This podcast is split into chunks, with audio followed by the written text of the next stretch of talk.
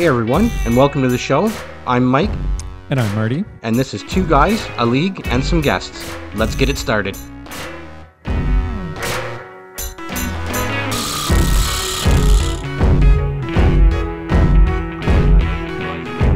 I'm not sure. I'm, I'm hoping you know it too. I, I kind of forgot about it a little bit, to be honest. So the trade that you made for Werenski, Okay. like don't get me wrong don't get me wrong you're going all balls to the wall it's it's a it's a good move i actually think that uh, tampa bay lightning rubbed off on you a little bit there and you had to get a big old trade done there but hey I, I felt the I felt the need a little bit, and, and, more than that, I think it's just because Scott kind of reached out and piqued it piqued my interest. Uh, just because I didn't think Werenski was even on. I had tried before, and he's like, "No, no, I'm protecting Fox and Werenski," and I'm like, "Okay, whatever." So then when he reached back out to me, I thought, "Okay, like here's a player who I could pr- I could see myself protecting, and Yeah. a- and I could see myself benefiting from it now as much as later." So Yeah. you know, it's like I I look at this as being like my one f- trade, my one final push for the season. If if this doesn't work out, it doesn't work out. At least I get a player I get to keep. I do think I overpaid though. um i i actually think it's a little look if we're gonna get like completely ridiculously nitpicky about it sure it's an overpay but guess what so was tampa bay so was fucking florida so was boston Yeah. like fantasy hockey or real hockey like it's gonna happen right Yeah. And and to me if you go back and you check the uh, stats a little bit Yeah. maybe not so much as of recently even though i still think he's I, even though i still think he's good what i'm getting to here is you're getting a goal scoring defenseman Yeah. Exactly. like he scores goal like he scores goals That like it's thing's- he, yeah. this guy's a good good point producer as is but i think if you go back and you look at his goal totals you're getting a guy that's been one of the like i'm pretty sure marty i'm, I'm pretty sure i'm safe to say probably top five in the last five to seven years Uh, you're pretty close. That that was one of the a- aspects that I had looked into. Um, just over the span of his career, young career. That's the other thing too. He's very young, so I've done good this year with my trades in terms of sort of picking up the pieces on. I've got some players who are on the back end of their careers, and I needed to start, you know, handing the torch over, so to speak. So I picked up Barkov and I picked off Werenski are two good moves to get in that direction.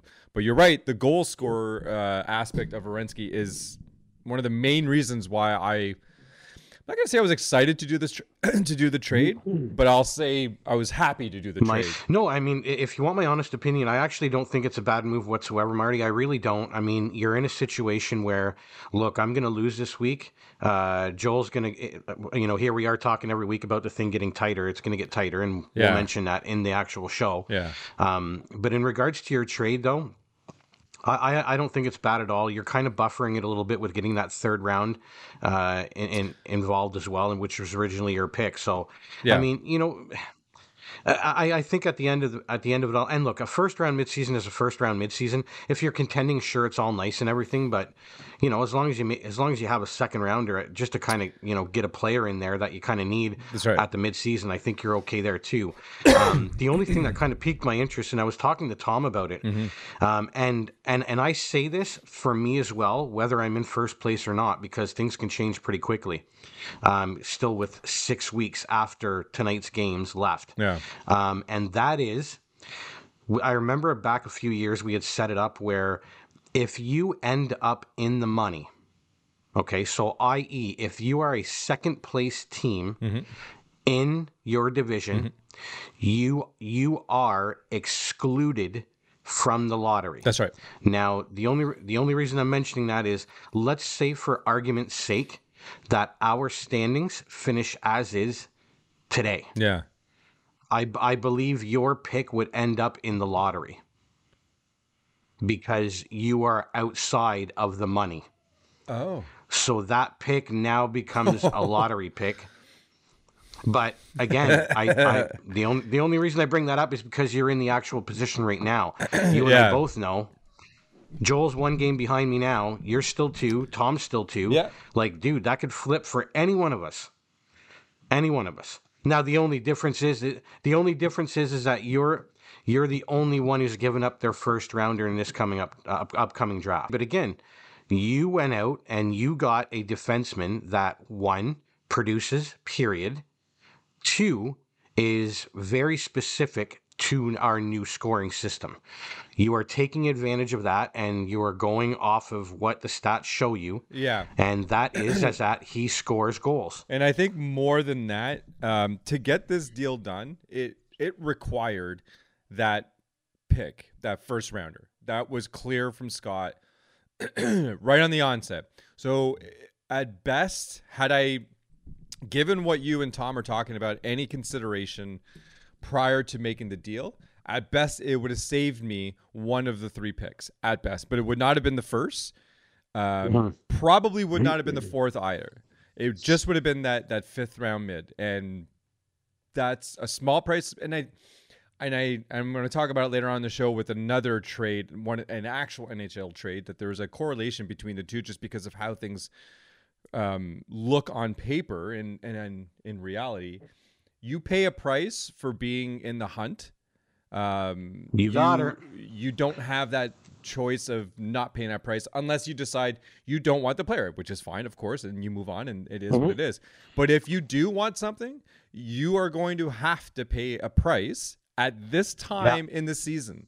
There's no questioning Yeah. that. That's what's going to happen. No one's going to go soft on you because you're in the running. It's just not going to happen. So that that fifth round pick to me is the price I'm paying for being in a good position right now, and that's that's for Scott to take are. it, and that's for Scott to take advantage of. And sorry, and that's probably actually that's not even that's not taking advantage of the situation. That's just the lay of the land. You do this trade, It's not business. it's just business exactly you do this trade in the off season there's one less um, piece in there and in fact i probably don't get the third i and for me there were i brought in that third round pick i that was my idea because i felt doing it this like straight up which was going to be two picks for um for Werenski, I felt Yeah. that okay, I'm definitely overpaying, but I I think I could get a pick to replace the one I'm going to be losing in this by giving up a Yeah. pick that doesn't mean too too much to me at all.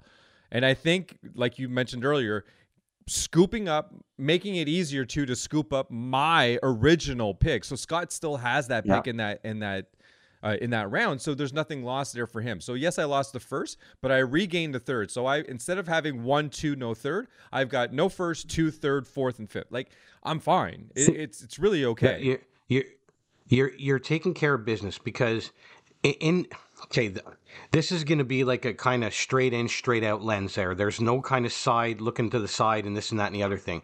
So okay, what what happens here? You get a player that you're able to plot into the lineup. We look at my defense right now, dude. Like lucky I got my hands on Krug because my fucking defense is going to shambles here, man. Oh, you're not alone. Like Doughty may be out oh, But long yeah. term. Thomas Chabot's out. Chabot, I'm yeah. actually I'm actually toiling actually toiling with the fact of maybe putting Chabot out there, and if only because I can't use him right. Like I'd love to keep him, and I'd probably actually keep him in my top twelve, only Okay. because of where Ottawa's trending. But at the same time, now do I just now do I use him and say, okay, well, throw him to either Jay or Scott, and see what happens Yeah. there. But but I mean, ba- back to what we're getting at with you. The way I see it is okay. So he gets a score that is very, very specific to our new scoring system. Like you're kind of hit, hitting all the check marks there. Yeah. You're giving up the first round. Okay, that's cool. Keeping in mind, we're not a 12 team league, we're an 8 team league. So at worst, at worst, if you can get Scott's pick picking first pick in the second round, now you're looking at 9, 10, 11. So it's not like you're at number 50 no. right? So yeah, yeah, you don't have a first round pick, but keeping in mind again, our league is an eight team league. Yeah. you can get that that that, that player turnaround can happen pretty quick Pretty- pretty as quick. long as you do your homework. That's it. As long as you do your homework. First round midseason we talked about it. You know, it's yeah, kind of important if you're if you're If there, you're- if but you're in the I run, mean, if you don't have it, if you don't have it, you don't have it. But I mean, I think at the end of the day, for me, the the nice little softener here is getting that third back. It just it just kind of quells any kind. Of, how can I put it? At the end of the third round, you're going to have three picks. Yeah, Correct. that's right. Yes. So so okay, I don't have a first. It, Wait, it's sorry. it- uh, by the end of the the pe- fourth round. I've got three picks. You'll have three because I don't have the first, still. but I have the second, third, and fourth, and I believe fifth as well. Like I, I'm no worse Okay, for so- wear. Like I so- essentially swapped a first round pick for a Yeah. capable player. It's fine. So so there you go. At, at the end of the third round, you still have three picks. Yes. So once we finish round three and we're into four, you're even Steven. You have as many players as you should have. I exactly. You're just going to need to take advantage of where you're drafting at. That's it. That's the only difference. It's just a matter of okay, so these guys shouldn't be available. Now I need to target this group. Yeah. So it's just a matter of doing the homework, really. I, I look at it And- as and a I- very business-like transaction where um, Sure it is. You you cut off a, a, piece or two, and you're like, oh, geez, you know, this one team clearly won this trade. But when you've got those extra pieces and you sort of dissect the trade all the way down in circumstances, it's actually a pretty even trade. But considering the fact that I'm in the position I'm in, and Scott's in the position he's in, and this is the lay of the land, that extra pick, that extra first round, mid 23, 24, that's that's what you've got to give up because you're you're in the hunt because you're one of the better teams. You have to give that up at this at this time in the season. Well, you know what? It's something that we're gonna, uh, and I imagine both of us are gonna say this multiple times during the show. It's time to pay to play, baby. like, and it's going on in the NHL right now, yeah, and it's going on in our league as well. So, I mean, it's a case where, I mean, you just if you if you're going to contend in our league, or if you're going to make moves and you're going to go for a Stanley Cup in the NHL, you have to pay to play. Yeah, and it's going to be and uh, not to give too much away but there's going to be some interesting beauties that i have this week if you haven't taken a look already. I have, yeah. and one one pains me to no fucking end bud. Okay. Let's get on then. To trade number two, which was to the Demons, Carter Hart, and to the Dragons, a Demon, the Demons' fifth round entry in 24-25. I'm there's nothing about this that's too exciting. well i mean it, I'll, I'll be honest with you it was quite exciting for me Okay, I- and yeah, I reason being re, and now hold on though you got to understand Okay, why it was okay. why it Make was it exciting for for me. me, Mike. So, so le- uh, uh, I'll, make it exciting for you, Marty, Thank you. by mentioning to mentioning to you the third trade that I that we have down, which is um, myself grabbing Torey Krug from your dad for a Right. fourth round entry in 22-23, so this upcoming draft. So that trade was made, if I'm not mistaken, like Tuesday or Wednesday. Yeah, So I told I, I called your called your dad over the phone, and I said to him, "Listen, you know uh, that's a fair offer. Um, I'll take the deal, no problem." This was even before Chabot got hurt. This was just me adding, you know, some nice pieces. And in all reality, it's because he's playing four games for like the next four weeks or whatever it is, or something like that. So, anyway, so I went and picked him up, uh, gave the fourth in in this year's draft, and again, that was like midweek. So what I mentioned to him is, listen, since we really can't use any of these pieces anyway, um, do you mind like delaying it to the to the weekend in regards to officially um, announcing it? So then I got to then then your boy got to work and started trying to figure out how I was going to do this because um, with the uh, waiver wire system, any dropped player can be picked up. Um, and of course, I don't want to give uh, any kind of advantage to any any teams out there, but unfortunately, Tom was one of the only uh, uh, GMs. There was another GM that was interested slightly uh, in the player, but anyway, it happened with Tom, so I was able to move that out. And again, the reason why it was exciting is because I didn't have to drop a player and see somebody get somebody for free.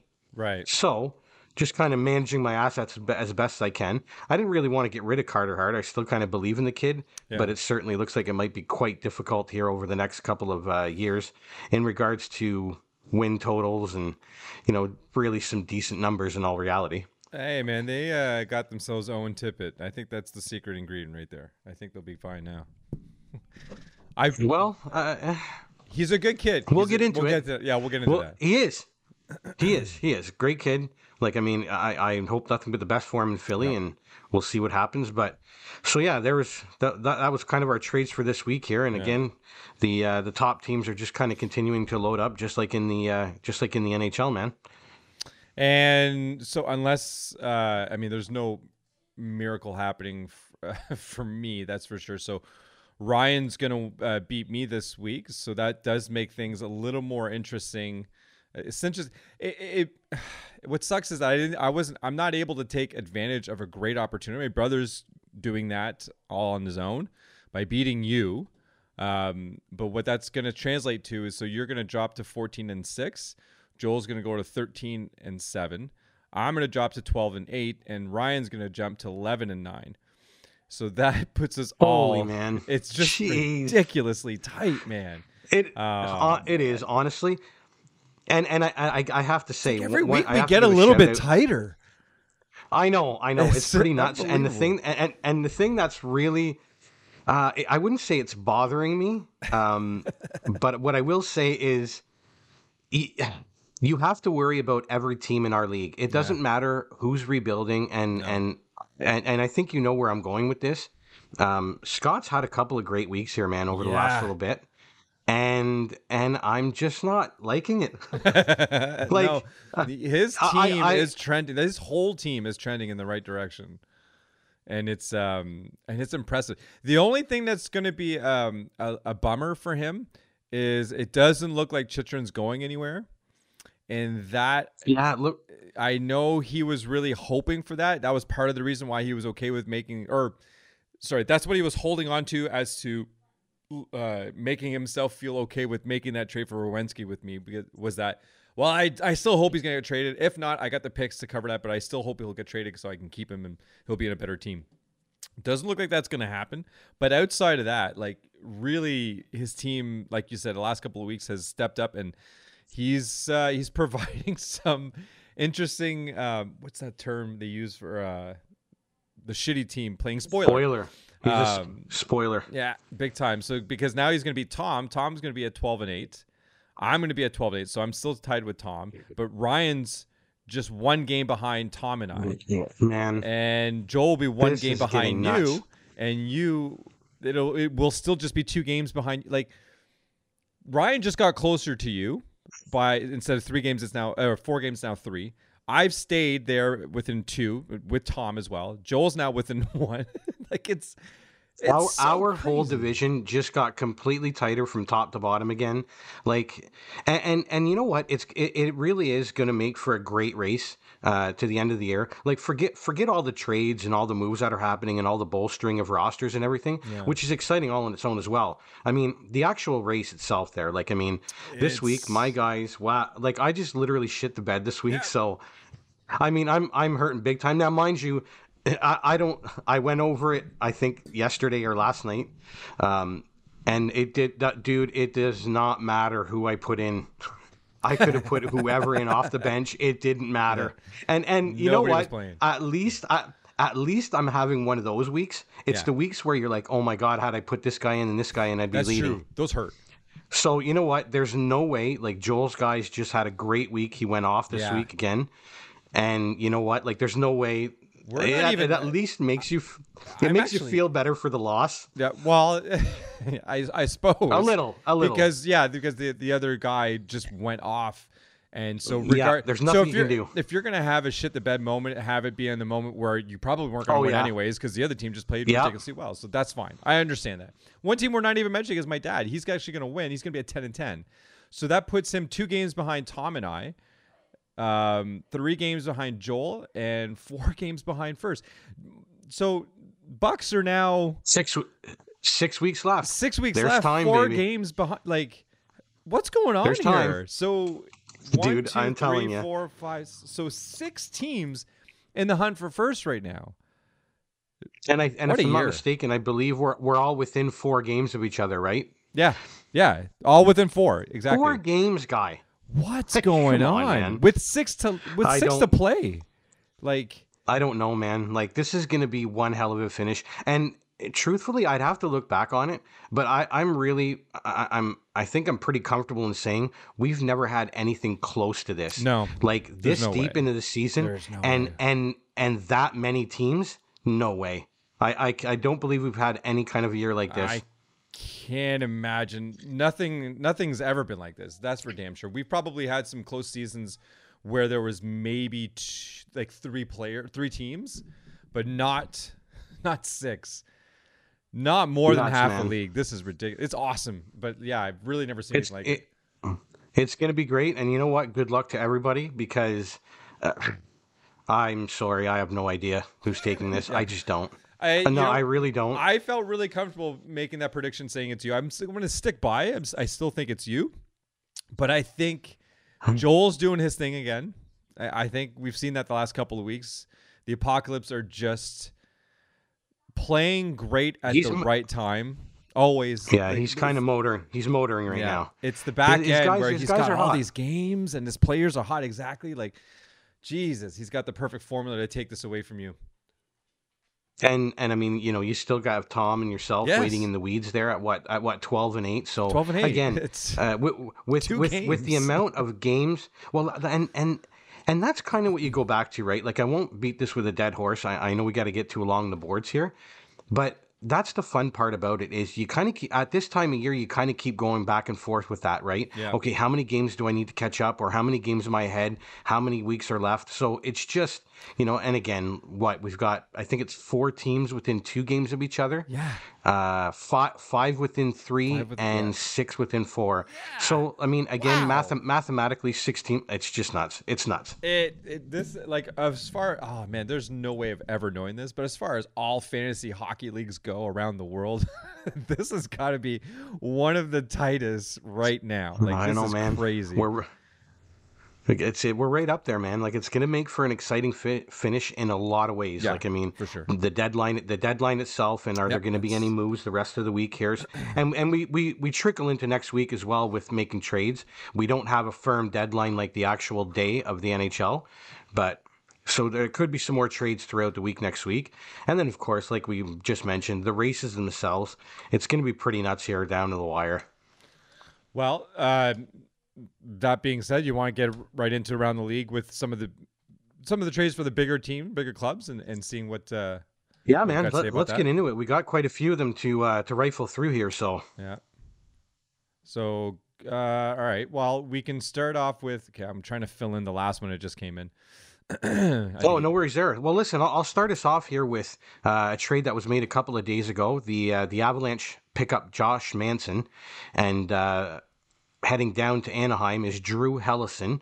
Uh, I believe he played for the uh, U.S. National Development Team program, uh, the juniors. He was on uh, one of those teams, and they also got a second round pick in 2023. So, you know what? I, I mean, I, I, I can't. I don't think this is really a, a bad trade at all for for Sakic and the Avalanche. I mean, you're getting a, a defenseman that's going to basically play in your top four. You've got an injury right now to Girard, Sam Girard, and um, uh, Bowen Byram, who would probably somewhat, in some shape or form, play in your top six. Uh, has been out with uh, concussion issues, so you just kind of can't lean on that. He goes out and gets a guy that you know is very serviceable. Like I say, top four. You know, he's not looking for offense, just a guy that's going to be able to defend. He's a big boy, can move uh, people out of the front of the net. So, uh, you know, and he didn't really have to give up too much for it. You know, a second round pick again here. This kind of follows up on the uh, trade that he made for uh, Devon Toews last year, the two second rounders to the Islanders. So, you know what? In regards to getting defensemen to uh, beef up the blue line, I got to say, uh, Sakic's doing pretty well here. Yeah, he definitely he was clearly listening to our show last week and he decided, you know what, you guys made a strong point. They're one of the worst teams when it comes to uh, physicality. Um, so they went out and got Yeah. a defenseman that actually takes care of that for them. And like you mentioned, a couple injuries to the defensemen. This does make sense. I, I had originally written down that I was not sure why they would do something like this, just because Drew Helleson has a bigger upside, and you're willing with you're winning with him, even though he's not on your team right now. He's you're, you've got him stashed away, so it didn't make much sense on at first. But the more I look into this, yeah, I get it now. So you're actually plugging a pretty decent hole that you had before. Uh, you can move forward knowing that you've you've taken care of in an area that all season long you actually have been very strong in. So that's great. I'm not saying he's going to come in and and hit everybody and everything that moves on 30 minutes of ice here, but he's going to do his part. Uh, he's a role player and it's going to be good for the for the team and it's, it's a smart move, of course. I'm not second guessing Sakic. I mean, don't get me wrong. Like Helleson, I think was a piece that they actually liked. I mean, and obviously he had a little bit of pedigree in regards to playing with the uh, the juniors and stuff like that. So I mean, you know what? Eh, it can't really be that bad of a move here. I mean, he's he's a depth guy in regards to scoring on that team anyway. So, I mean, you can't uh, you can't go wrong with adding another D there. And you know what? I mean, good on Sakic for it. Uh, again, he's able to, like I said, he's able to kind of get these guys and not really give up like a a, a, a huge amount. So anyway, good on Sakic and good on beefing up the blue line for the playoffs. And actually, in the next one, it, Sakic as well. Nico Sturm, um, they get him and they give up. This was a bit of a shocker because I thought he was really well. well it surprised me too. Yeah, Tyson Jost, and actually, when the the deal went through, several of the uh, Colorado boys that we follow on Twitter were quick to be like, "Whoa, what the hell?" like nobody really knew he was even. I don't. Even, I'm not sure necessarily that he was available. I think this was a move to clear up space, but so far nothing has come back to make sense. Like there's no extra trade to sort of say that that's why they did it. So I'm not totally sure what the point of this is outside of a cap space thing because Sturm Sturm is not. Um, he's okay. He still has promise, but I don't know. Jost was fitting in, fitting in nicely. The only thing again that, that makes sense is Sturm is uh, 875 um, k, whereas Tyson Jost is two mil. So it's got to be a, a salary cap thing. Well, I mean, you, you, know what? I we certainly can't put it past money, right? Like yeah. money's money, and you kind of you try to figure things out so that you can, you know, give yourself as much breathing room as possible. And you know, it's not a massive amount, but it's still an amount that could potentially, you know, they could add another player with that, so to speak, right? Exactly. Um, I did it when I did it. I mean, I've basically been reading a little bit about any any time a trade goes down, just to kind of familiarize myself with the players involved if I'm not familiar with them as much or anything like that. This to me kind of seems like um, more of a um, Sakic kind of feeling that Sturm is maybe a better fit as a fourth line player. Whereas Tyson Jost, maybe this kid, you know what, and, and when he was drafted, I think he was kind of seen a little bit more as a top kind of six guy. Maybe never really a first line guy, but you know, second, kind of a middle six at the very worst, right? Right. And I just maybe think I'm, I'm kind of sitting here to myself and I'm kind of saying, you know what, I I, I kind of feel like Sakic just kind of sat back and again going back to the money, that that is uh, of great importance to these GMs. So to some some degree, that had to have been in there. But I, I kind of think that maybe you know more in a mental capacity. Sturm comes in there, knows what he is, knows that he's not uh, more of a scorer than anything else. Whereas Tyson Jost, they can kind of move on from him. They obviously he hasn't obviously given them uh, any reason to believe other than up to a certain point, if you if you understand what yeah, I'm saying. Yeah. So maybe they're just sitting there saying, you know what, like Jost just isn't a great fit for us on the third line that way. Like we kind of we were hoping to see him in, in a better role than that. Let's move on from that, save a little bit of cash, and really not hurt ourselves in the process. Because yeah, yeah. it, it certainly seemed like Sturm isn't going to be hurting them in any way, shape, or form. So again, you know, I'm I'm kind of giving a generalistic uh, kind of synopsis of this. I didn't really do any kind of a super deep dive in either player, Corsi for, all that kind of thing, right? So just kind of reading on the surface of what was going on, and it just seemed like uh, Sturm was kind of a better fit, knows his role. Not that Tyson Jost didn't, but no. probably wanted a more impactful yeah. role. Maybe we'll get that in Minnesota get a little bit more ice time, perhaps. But I think it was a case where Sakic was just maybe a little bit more comfortable in saying, okay, this guy knows his role, and we can put him on the fourth line, and that's the end of it, and let's move on. Well, they actually got him on the third line with Alex Alex so, I mean, and JT Compher. You know what?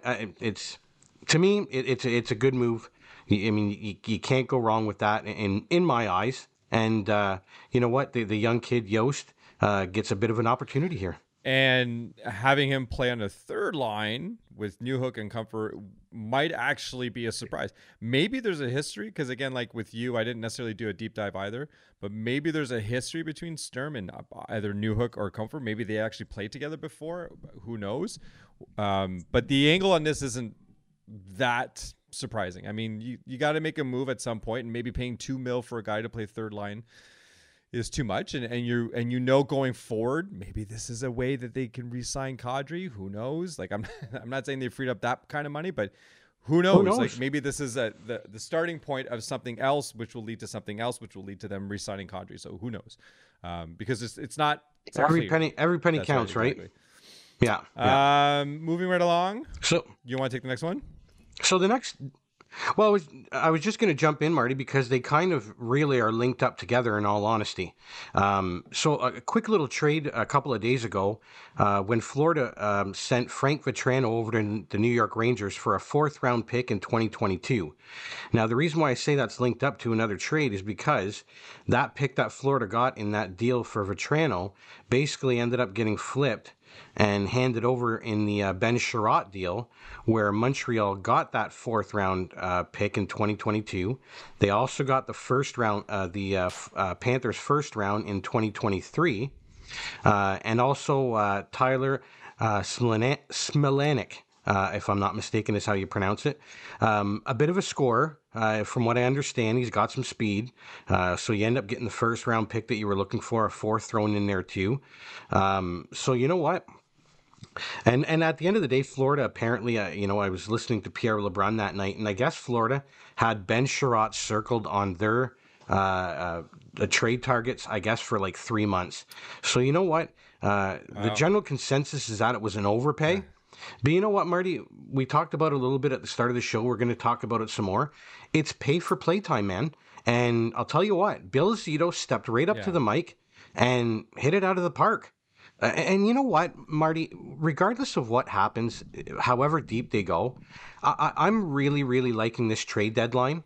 And you know we're going to get into some other trades that that we're dealing with some first rounders and some other teams that are really making a go of it here. And I, as a fan, I'm loving it because you know what, you you, you guys want to go deep, then here's what it's going to take. That's the thing like especially for teams like uh, Colorado, Florida, even teams like New York. Like, eh, whatever, if you're if you're in the hunt, especially if you're pulling from teams that are not, what do you think's going to happen? What like they're they're going to milk you. Um, the, if they end up losing the player for nothing, I really doubt that. Like, I doubt that you get into a situation where you lose a player for nothing. And even if you do, uh, for yeah. a team that's in the bottom, if you lose a player for nothing, I mean, whatever. It, it, you're in a rebuild, it doesn't matter. But at the end of the day, when you want to make a deal with a team that has a serious chance to win a cup, that's when you squeeze. That's when you should squeeze. If you're going to do good business, you're going to be a good GM, you should squeeze and be like, listen, you want this? You you know what this player is going to bring to your team. You're already pretty close to the cup. You think this is like you're one or two player away from getting that cup. This could be that player. So you, if if I'm give I'm essentially handing you a cup. If I'm going to hand you a cup, I better get something in return. So if I told you in the future that um, or if I told you now that uh, I can see into the future and it's going to cost you a first round and a fourth round and a player to win the cup, you say yes every single time, regardless of what that is. So so you make the move. So you may not be able to see in the future, but your hope, and that's why you pull on this player, and that's what you hope for, and that's what you do, and you pay that price. And you know what, Marty? If you're a fan of the Florida Panthers, if you're a fan of the Tampa mm. Bay Lightning, and if you're a fan of the Boston Bruins, you know what? They're true fans, Marty. I'm not, listen, I'm not talking about fringe fans, and I'm not saying fringe fans are bad. But what I'm talking about is those die-hard core yeah. hockey fans of those teams, okay? They understand, Marty, how cyclical sports yeah. is. Tampa Bay, listen, those two those two first rounders that Tampa Bay gives up, and, uh, and we won't give up too much here. But and you know what, Marty, for for that matter, any of these picks that any of these teams are giving up, especially the first rounders, they're not going to be around at any time for you to get anything out of these yeah. guys. So you know what? With Florida shipping off that first rounder in 2023, listen, yes, you're going to miss out on a first round, or or if you're trading multiple first rounds, yeah. if your team has got a chance, and, and and we're talking about legitimate chances here, Marty, like you're Florida's, you're Boston's, and and I'm sorry, I will put teams like Toronto and teams like Edmonton in there as well, and we're going to get into it a little bit later with those two teams as well, Marty when you're this close, when you have certain pieces on your roster, Auston Matthews, McDavid's, uh, with Boston, you got Bergeron and, and that gang, the first line. Uh, you know, Florida, we've talked about them for weeks on end. You got to make these moves, yep. man.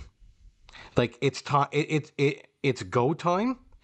And these fan bases will understand when you're getting these yeah. players, okay? Your Hampus Lindholms, your Claude Giroux, like, I mean, and and especially when you're getting these players from multiple cracks at it. Hey, I'm sorry, man. You, when you step up to the plate, you better be bringing that Louisville slugger and you better be ready to start hitting these things out of the park because that's what it's going to take to play the At game. At some point, you got to push. You got to push all the chips in with the with the the best starting five that you're looking at in your hands. And if you can't make a bet on your team at some point, and it's going to cost you a little bit of something, um, then what are you doing essentially as a GM, as a franchise? Like you have to bet on your team at some point, and that's what I like to see when teams make moves like these. There's a couple of that we're we still need to get to, and actually the the Tampa Bay one, this is more of a question mark on Chicago. Like with Chicago, I, I okay, they must see something in the in uh, in 2023 and 2024 in terms of the first round, uh, which with whatever pick Tampa will be getting, which will be at the bottom, because um, the other two. Uh, so Taylor Raddysh, I've actually got him in my FS he's okay. Um, you know, he can fill in a slot in the third line probably if if he if if they give him the time uh, on the top two. Maybe something happens there. Maybe some chemistry there. But I think that particular one, and actually the one in Boston, I want to talk about as well. But those those two are the ones where I'm like a little confused. But again, with Chicago more than Tampa Bay. Tampa Bay, you make that move because like they must have been like, really You'll do the trade? Really? That's oh, okay. You sure you want to do this? Because we're gonna take Hagel. Okay, all right, then we'll take him. Like that's probably how Tampa felt. They probably felt a little bit, a little bit bad about it because it seems odd that Chicago would do that. So, I, and I'm just gonna quickly read the quote from Jonathan Toews. I don't know if it, if you have read it or if other people out there have heard it, but yeah, I don't oh, yeah. know if anyone feels safe at this point with the way he's been playing and what he's meant to our team. I had a hard time thinking in my mind that we would be one of the guys or he would be one of the guys to get shipped off considering what he brought in. Yeah that was a tough one to see. I'm pretty shocked for sure. And i know patrick kane's name has been floated around a lot. I know that management has since come back and said absolutely not. But i think this quote came after management made that comment. And i there's something about chicago i just don't trust. I think we all know why um, so I'm not taking them at at uh, at face value for when they say that Kane is off the table. I don't think that's true. I think Kane is very much. I think they're all. I think everybody because again, Brandon Hagel was doing all the things right for a rebuilding team, and he was going in the right direction. The team was moving with them. It made all the sense in the world to keep him. Instead, I I don't know what the point of this is. So that's a tough one for me to swallow. And that's the whole TB trade there, Mhm. right? Yeah, so Brandon Hagel, fourth Well, I mean- round 22 and fourth round 24 for a first round pick in 23, first round pick 24, Boris Kat Katchouk and Taylor Raddysh. Well, you know what, Marty? From my viewpoint, I actually like it for both teams. Now, I understand where Toews and Kane are coming from. I get it. They want the window to just kind of keep, continue to be open and open and open and open. At the for me, it, they're done. Like it's it's done. It's done and over with what you had going on in Chicago. I mean, it's not a bad thing. Again, we just talked about it. Things are cyclical. I actually like with um, I can't remember his first name, but I think his last name is Davidson. He's the new GM down there in uh, Chicago, and I, I got to be honest with you. I like what he's doing. Um, Brandon Hagel, hey, you know, great, good player, nice piece. But if I'm not mistaken, I think he's uh, played what 52 games this year or something that effect. You just turned a guy that played 52 games this year for you into two first round picks. So for for where I see Chicago, I think this is an absolutely great move. I really do. And I also think that again, we just talked about teams stepping up to the plate, hitting home runs, getting the job done.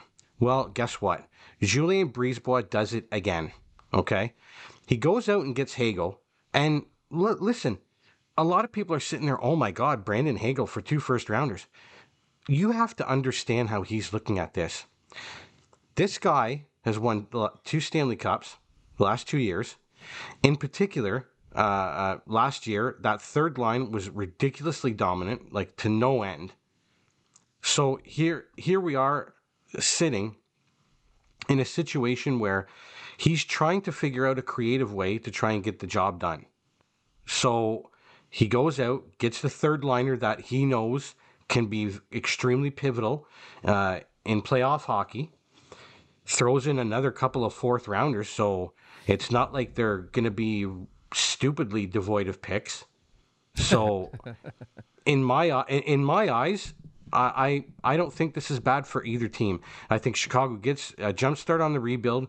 Uh, 2023 is supposed to be a pretty deep draft, so even if the, the, the pick is in you know 25 to 32, it doesn't matter. There's you know they're still going to get a serviceable player. You're sticking your nose into the first round probably twice in those two years.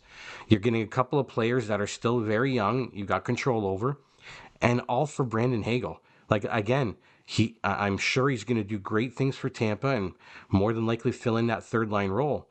But at the same uh, at the same time, uh, I mean, I just think that he was able to get it done again.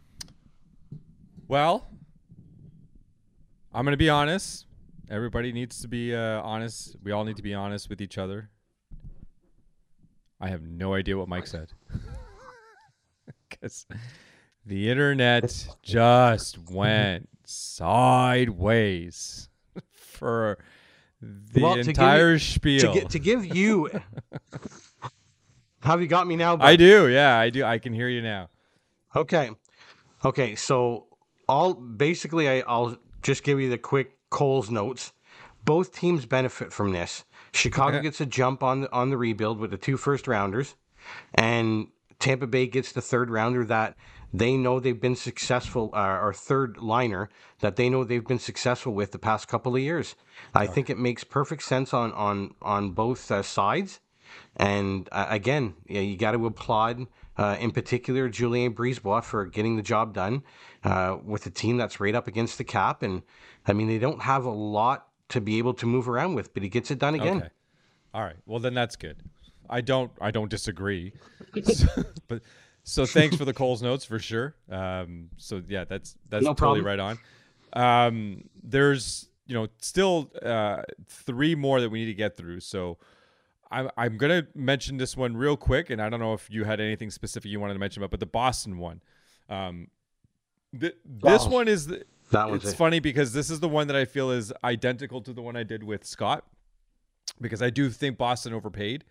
Um, but again, I think it's because of the fact that Boston is um, in contention, and I think it's because we're so close to the trade deadline. So it's that time of the season. I think they had to pay the price, and I think they really wanted the player. I think that adds to it as well. So.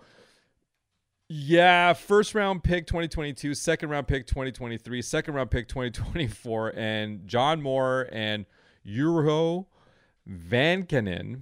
Um, two players that, you know, may or may not produce something. Maybe they will. I don't think that's the point. I think it's the picks that's the most important thing in all of this. Um, but I again, I think this is just a. So it really helps that Boston clearly wanted him because right after it, they signed him to an eight-year, fifty-two or fifty-five million dollar extension. So clearly, they're like, yeah, we'll do anything for him. So I, but it's as a result of that, the fact that they really want him and the timing that they overpaid because you don't pay you do this in the off season and i think you just go after lindholm and you do it with probably the two picks the first round and the second round 23 um, i think probably maybe the other second round but i think that's all you do and you certainly don't include Kodie Curran. You don't go out and trade for a 32 year old defenseman who's never played in the nhl that was a throw-in. I think that's a favor. Um, but yeah that's that's i think I, I, i'm wondering if that I'm wondering if Kodie Curran is a. am uh, over in contracts. You know how they can only have so many contracts at the NHL level. I'm wondering if it was a case where they're like, yeah, here, take yeah. this guy. we just can't we can't we can't fit all these contracts. But you know what? Like getting getting to this trade yeah. here, um, I like it for Boston. Um, Makes sense. It, it, I, I, again, there's going to be a lot that pains me to say in regards to Boston on this episode, but you know, but you know what? Like, and they go out and they sign him to I think it's a six point five million dollar deal for the next eight years yeah. uh, for Lindholm. Like he's signed with he's signed with Boston yep. now, and, and and you know what? I'm gonna get into it a little bit, so I guess I'm giving away a little bit of part of my beauties. But goddamn, Boston just keeps getting these players to sign at discounts, man. Yeah, there's they're like I'm I'm I'm sorry, you got a top four, arguably a top two, but let's say he falls into like a two or three, okay? 6.5 million that's not going to be too bad, man. Especially with in the coming years here, the uh, the salary cap will slightly inch up a little bit. It's kind of been stagnant throughout the pandemic, yeah. but that's going to kind of you know, kind of bump, bump up a little bit here over the next few years, if I'm not mistaken. And I'm sorry, 6.5 can't really go wrong with that. Is it going to look so good in the year like six, seven, and eight? Maybe not. But again, they're they're a team that's winning now. Now you've got a nice little one-two punch in McAvoy and Lindholm.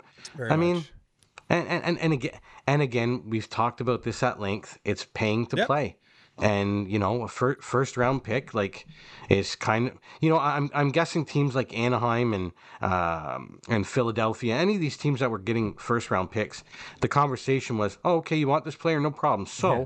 the one thing that we're not coming off of is a first round entry draft pick. Done. that's it. Like it's just it's part of it's part doing of business. part of doing business uh, when you're getting these players. And let's face it in in uh, we're going to get to, uh, or uh, we did get to Brandon Hagel. Sorry, uh, you know this is a guy that that Tampa Bay is getting with term, uh, and exactly. and Lindholm although maybe although although Lindholm maybe didn't have the term, I do believe that some of the return that Anaheim got back was because uh, they were basically allowing Boston to talk to him throughout this process to try and set up the, this yeah, the sign, uh, contract yeah. because because I mean the contract was signed like less than 24 hours after it's the like trade. Minutes. So they were obviously talking to the the player. Exactly. You know, Boston had uh, had his ear anyway, and and was basically getting a deal done at the same exactly. time that the trade was kind of being consummated. Yeah, there, there's nothing. so you know what? That. Like that, was, that, was, obviously always in the works. Hope is wanted to stay in Boston. Clearly, he yeah. wanted to sign there, but probably only for a certain amount. So, like you said, there was probably a conversation long before the trade actually even happened. So everybody's happy with this. Everybody mm-hmm. gets what they want out of it. Uh, Boston did overpay, but there's a reason for overpaying. Maybe you don't consider that to be overpay because you got what you wanted and you got to extend it. So technically, maybe you didn't overpay. Maybe it's just that's the price of doing business. And and that's what I think is it's coming down to, right? Like I mean the, the the messing around and either waiting or not waiting, you know, getting a trade done early as opposed to getting it late. I think that's I wouldn't say that's completely done. I do think that some teams can use that tactic and squeeze a little bit yeah. more, but I also think that the the teams. And, and it's kind of funny because it is kind of mirroring our our uh, fantasy league as well. You're, you're seeing the teams that have a shot, that literally, legitimately have a shot they're going out there and they're getting the job done and they're getting what they need. Uh, you know, Florida jumping all over Chiarot. He was a, a, trade target of theirs big time, apparently, as was uh, Claude Giroux. And they got them both. But you know what? Like they, they had to give up some, some fairly major assets to get that done. And you know what? The other teams are going to get it done too. We saw it with Tampa Bay and we saw it with Boston. So, you know, it, it, certainly is exciting from a fan's point of view for sure. I mean, I know that the fan bases of these certain teams, you know, certain fans I'm sure are kind of like, wow, that's a lot to give up. And then there's others that are on the other end and they're just loving the fact that their general managers are going out there and, you know, making things happen. Uh, you know, thankfully, uh, as we were kind of preparing for our show here, Toronto actually finally made a move uh. because I'm going to be all over them. I'm going to be all over them in our uh, in our beauties and, and beasts, Marty. But man, like you got to start moving. Like with these teams making these moves, it puts all the pressure on Toronto. I'm sorry. Well, okay, and so I think the problem with Toronto is, well, if we're going to talk about the trade, anyways I don't know. I I'm not convinced this is this is the trade that they wanted. I feel this is second fiddle. I feel like this is their this was their backup plan. I don't I'm not really convinced this does it. This might do something for a week or something. As long as it's got um, some life in the media, it'll it'll do okay. But then I think this ultimately this comes back to show that this is a nothing move picking up Giordano is not really. It, it, this isn't a deal breaker. This isn't Giordano from 2019 or 2017.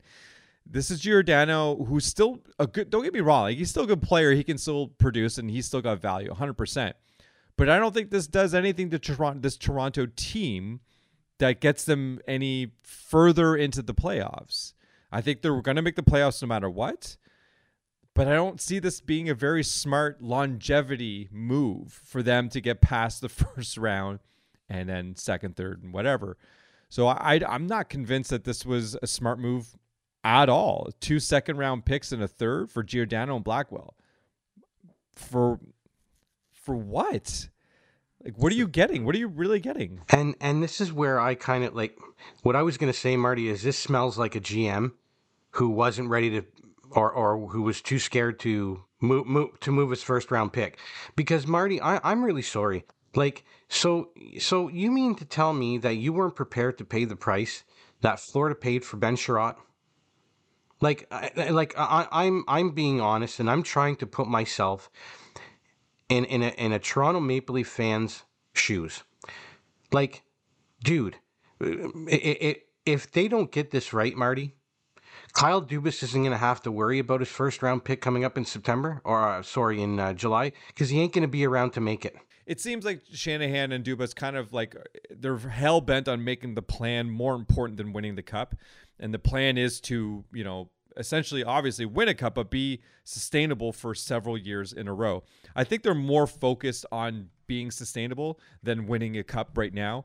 And I think that's what they do need to change. They do need to change the concept of um, of sustainability over a cup. I think they need to put the cup first so they can just start winning because what good is it to be consistently in the playoffs every year if you never win the cup?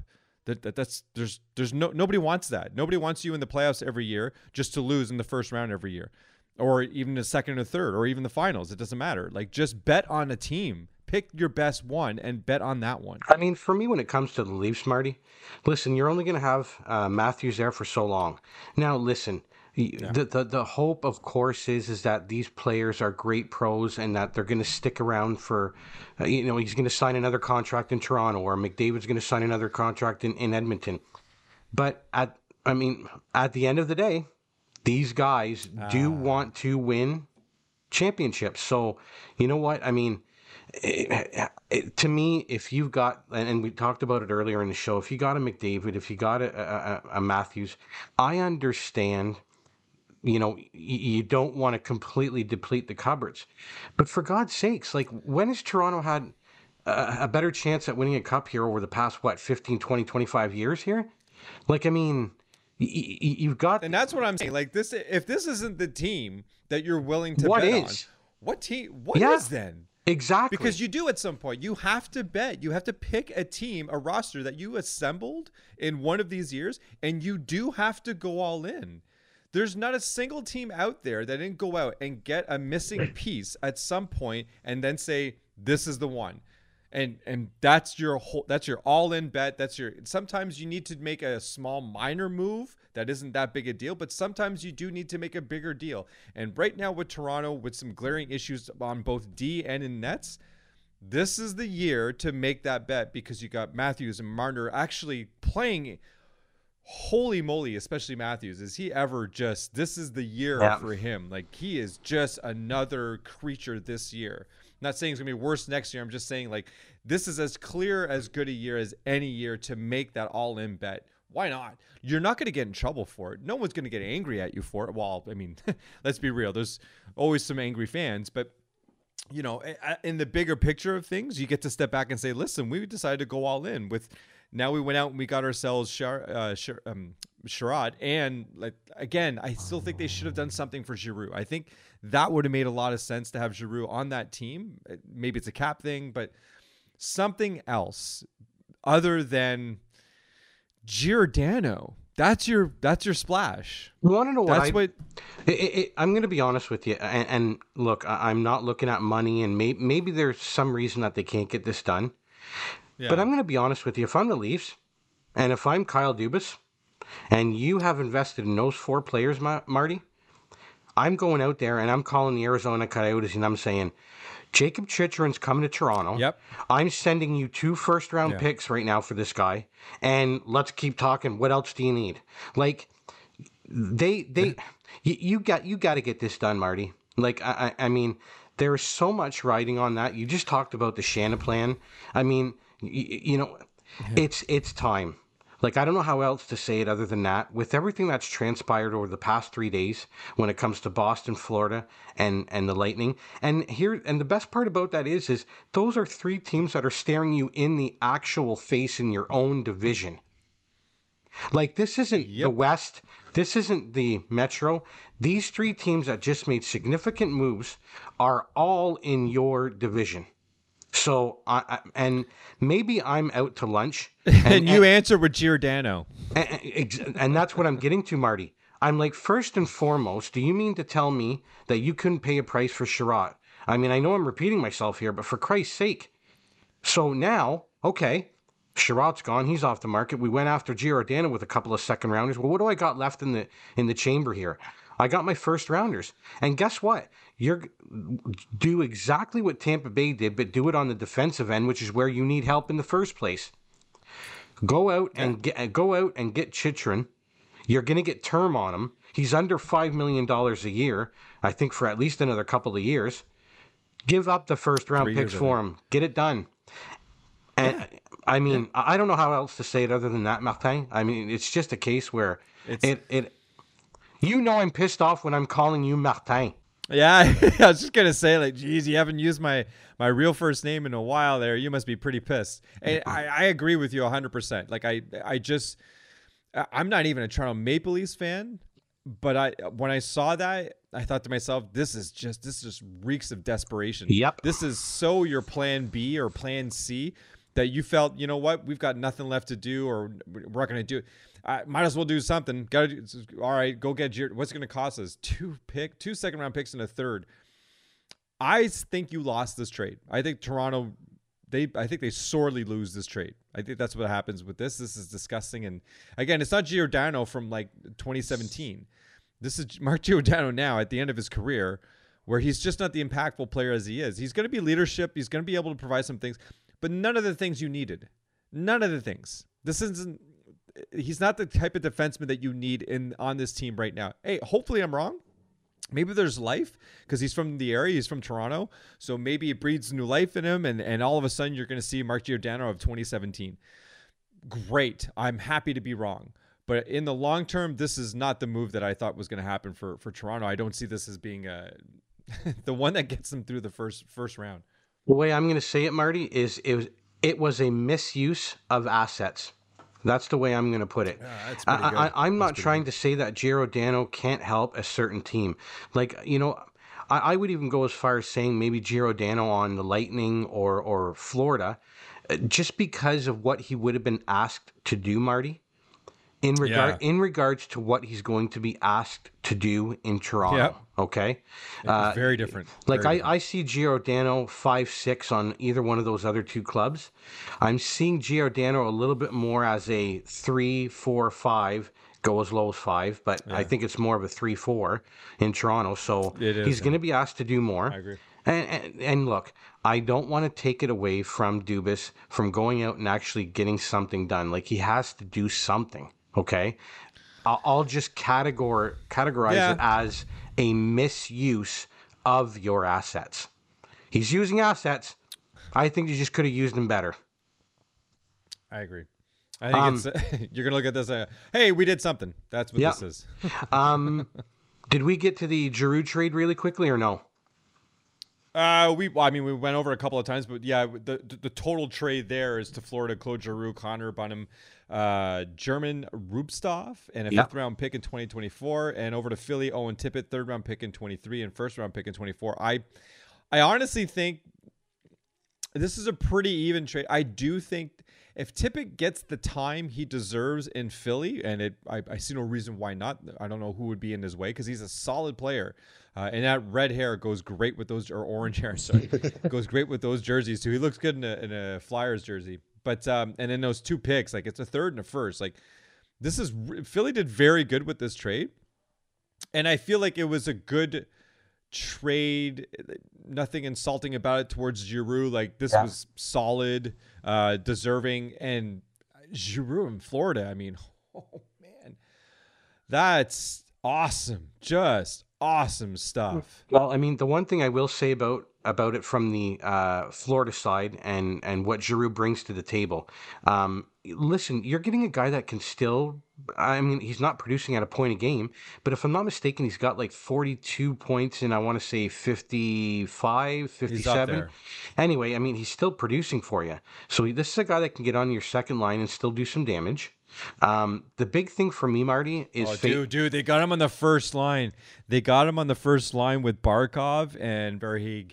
Nice, nice. I mean, and the the thing for me, aside from uh, the fact that you're getting still a productive player, you're getting a really good pro, right? Like, I mean, the guy's been around, right? So Yes. you're you're getting a good pro that way. But the the little caveat that I really like is you're getting a great face off man, and you and I both know in Yeah, the oh, yeah. in in the playoffs. That just becomes so so much bigger than in, in a regular season. Not that it isn't big in the regular Yeah. season, but you know what I mean. Everything's amplified, right? oh no, yeah. And the other thing I will say from Philly's point of view, a lot of people, uh, when they originally saw the trade, thought that, you know, Philadelphia should have gotten more. But I'll tell you why they didn't. Because Florida was the only team that Claude Giroux wanted to go to. So just Oh, just yeah? just imagine that you're Philly. You don't, you know, I, I know there was talk about Colorado being in the mix. Apparently, when it, the trade was all said and done, I can't remember if it was Pierre LeBrun or Dreger or whoever it was. Colorado was never even called. Like there, it Claude Giroux made it known that Florida was the destination, and I I have to say, when you put it into that context, Philadelphia did very well. Very well. Yeah, that's a good point. That's strong. Holy jeez. I mean, Owen Tippett, Marty, uh, the way I see this, worst case scenario, Owen Tippett is a third line player. You need them. You you have to have third line players. You can't just have an empty empty third line. So you need to have those players. And like you said, a first round pick in 2024. The only the only thing is, is Philly was a little bit late to the dance. Montreal ends up getting that first round pick from Florida in 2023. I'm sure Philadelphia would have wanted it because apparently that's a bit of a deep draft. So I'm sure they probably would have wanted it, but it was already taken. They still get a first rounder and they can make it work. And I mean, what's to say that Florida doesn't have a little dip in a couple of years? Who knows? Who knows? Yeah. But you know what? They, they did well. They did well. Um, and not too much more I can say about that trade. I mean, Giroux got where he wanted to go, and all the best to him. I hope he he uh, I, I- hope he has a chance to win a cup here. I honestly think this is the best situation for Giroux, um, and I honestly do believe that this is a great situation. Maybe not the best, but it is the, a great situation for Tippett. Um, I, I look at this as being a win-win. Uh, Florida got exactly what I'm not gonna say exactly what they needed because they were already strong without him, but adding him just gives them. He's on the top uh, even strength and on power play. Um, so now you got him winning faceoffs for you on the power play as well. This is a huge move for Florida that really puts them in a category that oh, I wonder now if they would leapfrog Carolina as being, or sorry, Colorado for that matter as well as being the best team because like geez Giroux, Barkov, um, Huberdeau, uh, Duclair who's having a phenomenal season as well. There are a lot of people who can put the puck in the net and get some points and, and do some exciting stuff on this team. Sam Reinhart's having another good year. Uh, Marchment as well. Like Joe Thornton plays there. Like that's the thing that we always forget about. Like this team is stacked up and down. Sam Bennett who's having another good year as well. Like I don't know. I don't see a hole in this team at all anymore. Like this is just is tell me this team isn't the team to beat right now with Giroux. Oh, I mean, that that lineup is as deep as anything that's in that Eastern Conference right now, man. Like that lineup can go against the Lightning. That lineup can can match up against the Bruins. So, I mean, they're they're, re- they're, Any re- put they're out ready to any go. line, they'll go up against anybody. They're Yeah, ready to they go. are And- absolutely ready to go. Yeah. And again, Marty, I go back to like, you know, even the little things with the face offs now. Like, just think about it, man. You can throw Barkov out Yeah. there. You can throw Giroux out there. Like, I mean, y- y- you're starting to really check off a lot of boxes when it comes to that roster. And you know what? Like, again, good on them. Good on those teams that are really making a push right now. They see they see the windows. see they see the windows there. And as a fan, I just, I, I mean, I can't get enough of it. yeah, for sure. All right, well then uh, let's Let's let's go ahead and talk about our the teams that we actually claim we're fans of and see what there is to talk about these teams because they're not doing anything. But whatever, let's talk about them. Well, I mean, as for my Habs, we, you know, the big news of the week here was Ben Chiarot. So the first domino fell. Um, again, we ended up getting a first round pick in 2023, a fourth rounder in 2022, and prospect uh, Tyler Smilanic. Uh, again, seem from what I understand, he's a bit of a goal scorer and, and he's definitely offers yeah. some speed. I don't know too much more uh, other than that, but uh, again, the, the general feeling was that Montreal did quite well in a deal, uh, and that Florida overpaid. But again, like we talked about, uh, they had uh, some trade targets that they wanted to get their hands on, and they went out and got the trade targets that they wanted. So you know, yeah, you get you got to do business. yeah, that's the cost of doing business, and you know they they they did what they needed to do to get these players uh, into the fold. And uh, I mean, as for as for Montreal. You know, I, I, from from my point of view, the, the, next domino that I'd kind of like to see, uh, especially with uh, the interest that he's getting right now. Look, I understand that Artturi Lehkonen can help our club in the coming years, but it certainly seems like for that type of a player, you may potentially get another small overpay here. So I'm, I'm really kind of keeping an eye on that to see what happens. I, I really don't have any inkling. Uh, um, does Hughes and, and, and Gorton want to move on from that player or whatever the case may be there? But um, you know, I'm I'm certainly hoping that maybe they can continue to, you know, whether that's young younger players or whatever whatever they they want to do. Uh, I'd certainly like to see them move him while his value's high. I think I think what you can expect for the management to do is to act um, act accordingly, eh, which is not the way things used to be. I think holding on to to Ben Chiarot would have been holding on to the past, in my opinion. Uh, I think this is a smart move because they did really well with that trade. They, like you said, they got an overpay, and you're right, they could probably get another overpay, overpay here. But if they don't, I would expect it to be because they. It, it, it he is part of their plans because mm-hmm. I don't see this management. This management team has done extremely well every step of the way. I think everything they do is very well calculated, and you should be very excited about it all. But holding on to the Lehkonen might be the reason, or sorry, might be part of that plan of them just nope, we're good.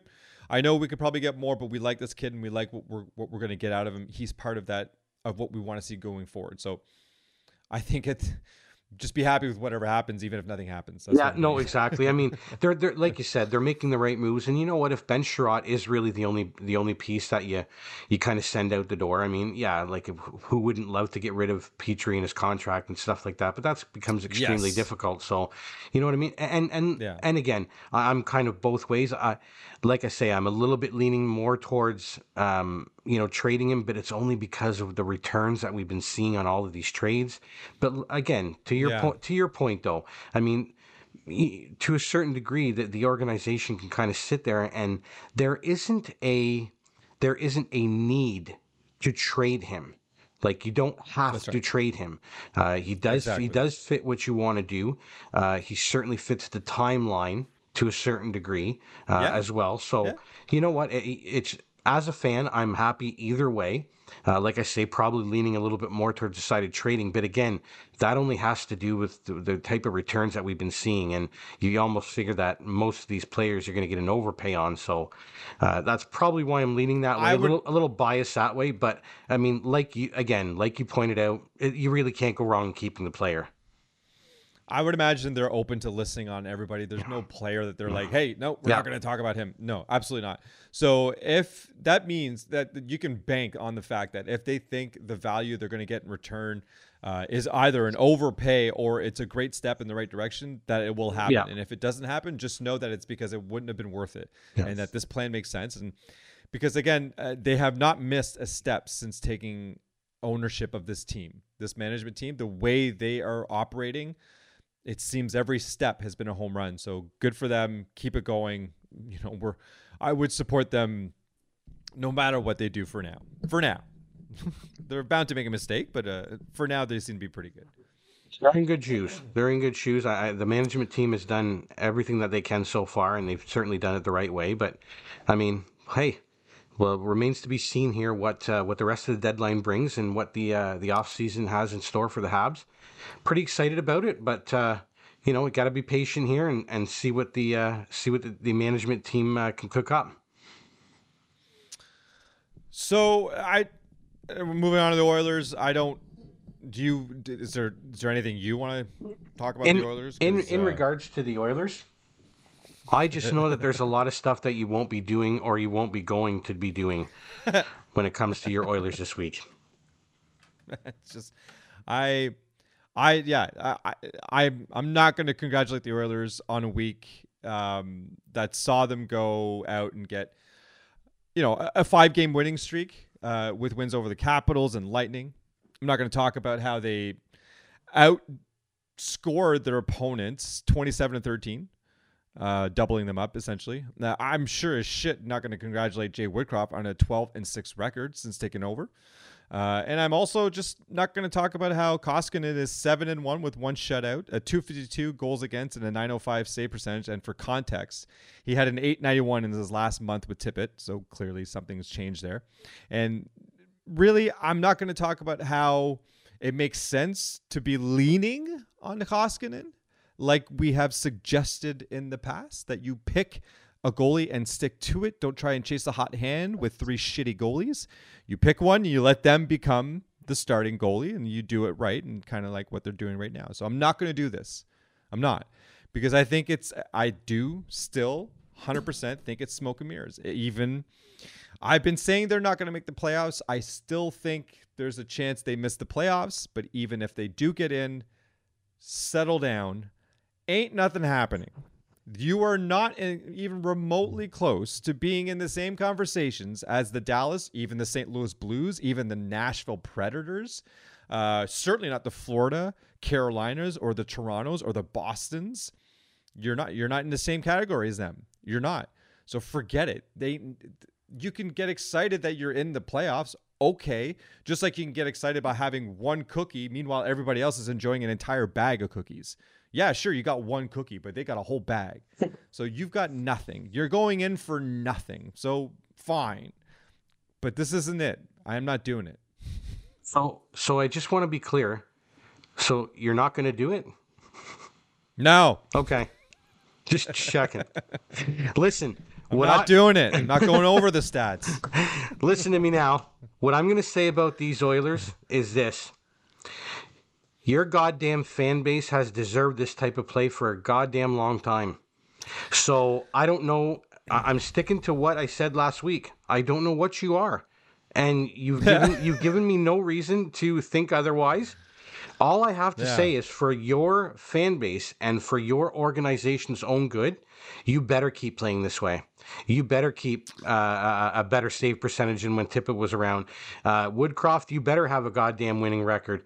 Uh, McDavid, the the lineup, Draisaitl, Oh, yeah. you guys better keep scoring Oh, at a point a game pace because your fan base has deserved this type of play that has happened over the past five games. They've deserved it for quite a long time. So again, if if they make it to the playoffs, which I'm going to stick to them not making the playoffs, but if they do, Marty, like I I just don't Well, think they're going no very far, man. There's no way. I mean, I, the the only thing I will sort of I'll finish not saying things about the Oilers by saying and also not saying um, McDavid, Hyman, Draisaitl. Um, not not so much Draisaitl because Draisaitl has been consistent all year long. So I'm going to say McDavid, Hyman, Nuge, even Nurse to a, to a degree. They have started to look, and I know that sounds weird because McDavid really has been consistent all year as well, but he lately has seemed to been playing slightly better hockey for himself, um, playing with a little bit more determination, more poise, uh, and just all around those other players I mentioned too. Offensively, this team looks better. Uh, they seem to be firing the way they were firing uh, at the beginning of the season. Now, I, I will definitely echo what you said though, Mike, in that I don't know what this team is because I to to you know to be too happy and too giddy about what the way they've been playing lately. It's just kind of their season where they've a lot of ups and downs, and I think this is just an up, and they'll be crashing down in no time. Their their old issues will come back, and it'll be very obvious again. Their D will falter, their goalie will struggle again, um, they'll and they'll have nobody to turn over to. Like you know, Koskinen and eventually will have to be will have to relinquish some playing time, and they've got nothing to help pick up the pieces. Um, Mike Smith isn't going to all of a sudden turn it on. I know he's determined to prove everybody wrong. Good for you. You should be. You're a professional. You should try to prove people wrong, but you're not. I, he's out of steam. He's got nothing left, and I I have no faith in this team going. If they make it to the playoffs, if they make it past the first round, that that would be it. And it's what a wasted season. Past the first round. What a wasted season. Well, listen, you're die diehard Oilers fans. I mean, certainly understand that the way the season has played out, a five-game winning streak, and like you just mentioned, why get all all giddy over it? Because the trend has been that you're kind of following those great five games up with seven that are garbage. like it, it, it's been, and we talked about it last week. It's such a roller coaster. I mean, you, you, it's such an up and down for uh, an Oilers fan right now. I I could very well understand where there's a lot of uh, uh, trepidation or, or hesitation in regards to saying saying, "Oh my God, what what a great five game winning streak! We're back on the playoff hunt." I don't know where you are. I don't know where you are. Like, yeah, I know where you are in regards to the standings, but are you going to be able to continue this upward trend? Yes, no. You you you've given me no uh, direction to answer that one way or the other. So, I mean, I'm I'm ha- again. We've said this time and time again. We want to see the best player in the world in the playoffs, and the second best player, or third, fourth, what arguably top five. Yeah. Yeah. I want to see them in the playoffs. I, I do. I, I want to see them do well. I hope they follow these five games up with a 10 game winning streak on top of that. Like, Sure, let, us go. for sure. Let's go. But but you haven't given me a reason to believe that. So I've Been I- fooled before. uh, listen, I, I, I hope it continues for the organization's sake, because if they can get into the playoffs and do some damage, Marty, then that's that changes the the, the fun the- hockey. It, Fun cha- it changes the outlook a little bit here for both the organization and probably McDavid. So Yeah. I mean, Uh, yeah. I mean, time. I wish him nothing but the best in regards to continuing this trend here over the past week, week and a half, and uh, we'll see what they can do, man. Like I, I hope there's some sort of ra- again. We said it before. Like I hope there's a rallying cry, whatever, uh, I, whatever you guys are picking, whatever you guys are hanging your hat on, whatever it is, like go for it and, and get it done. We want to see you in the playoffs. You just haven't given us a reason to believe it. And I just tired of being fooled. So Sure you are. the old Led Zeppelin song won't be fooled again. So maybe you know, maybe it's a, a superstitious superstitious thing, but I feel like jumping on the band jumping on this right now, this five game winning streak, would be exactly what you don't want to do. So just stay cool, fans. Yep. Keep it down. Simmer You it know, down. the Simmer whole- down. Yeah. Hold back your enthusiasm because it means nothing. Because the playoffs still don't seem like something you guys are qualified to be in, let alone capable to move deep into. So settle down. It means nothing. It's a nice little light show. That's all it is. We'll have to, we'll wait and see what the next five to seven games bring. That'll be telling in regards to do we have something a little mean, bit here or what? Knowing Edmonton's luck, you'll go into the playoffs on a 20 game winning streak just to follow that up with this. yeah, yeah, four game sweep. Yeah, That, yeah. That's what it'll be. Yeah. Like that's that's Edmonton's season this year. That's why I don't want to get excited at all. It's nice to have hope and all, but uh, j'ai fini avec le hope là. Well, I'll tell you. I'll tell you what can give us some hope. Beauty's in the Beast. Ah, Beauty's and the Beast hopeful. Yeah. Ah, something for you fantasy guys out there. This will be good. This will be good. You guys will know what to do. Here you go. You're very welcome. Absolutely. Marty, do you want to start us off this week? All right. Well, is there is there a more poignant place to start than Eric Källgren? Because uh, this was so, this is honestly this is a great story too. Like it's nice to see. I I love these little things, but I honestly feel like picking this guy first was maybe a bit of a race between you and I. I feel like maybe you wanted him as much as I did, but I got him there first, so it doesn't matter. But um, and honestly, how could we not? Because Källgren is single-handedly saving the Leafs season, if I can say that, quote unquote, uh, at the moment with three games started, a shutout, and a 34 uh, save performance. So yes, he stunk up the joint last night and against Nashville, but still, anytime a goalie can come into a Leaf nation, put up a shutout in his first game, you're Yeah. going to hear about it. And, it, and it's is it real though? Like, is this does he outlast the hype long enough to help Campbell out? And so in the meantime, Campbell can figure to get his footing back. Honestly, I don't think so. And it's a little too early to say that, but I think what you'll see is you'll see a couple of games here or there. He'll play all right, but I think it's just it's just typical. Like had this happened, let's say in frig even you doesn't need to be Arizona. If had this even happened, let's say in Florida, for whatever reason, the goalie situation there is crazy, and a rookie goalie comes in and saves the day. Eh, whatever, it doesn't get this much attention. Um, but I think it's because of what was going on in Toronto with the goalie situation, the trade deadline, all that kind of stuff, all that speculation, like, oh, they're gonna have to go out and get a new goalie. Eric Källgren comes in and, oh, shutout. Oh, 34 save performance. We don't need to trade for a goalie now. Everything's fine. We've got the savior. And I think that's just what's happening. But I don't think it's real. If you look at this kid's stats, like he's a good goalie, but this isn't sustainable. It's unrealistic. And, but maybe it's enough to get Campbell you are hitching your wagon to a hope and a prayer. And I don't yeah. mean that, and I and I don't mean that in a bad way towards the player. He's done extremely well with the circumstance that he's come into.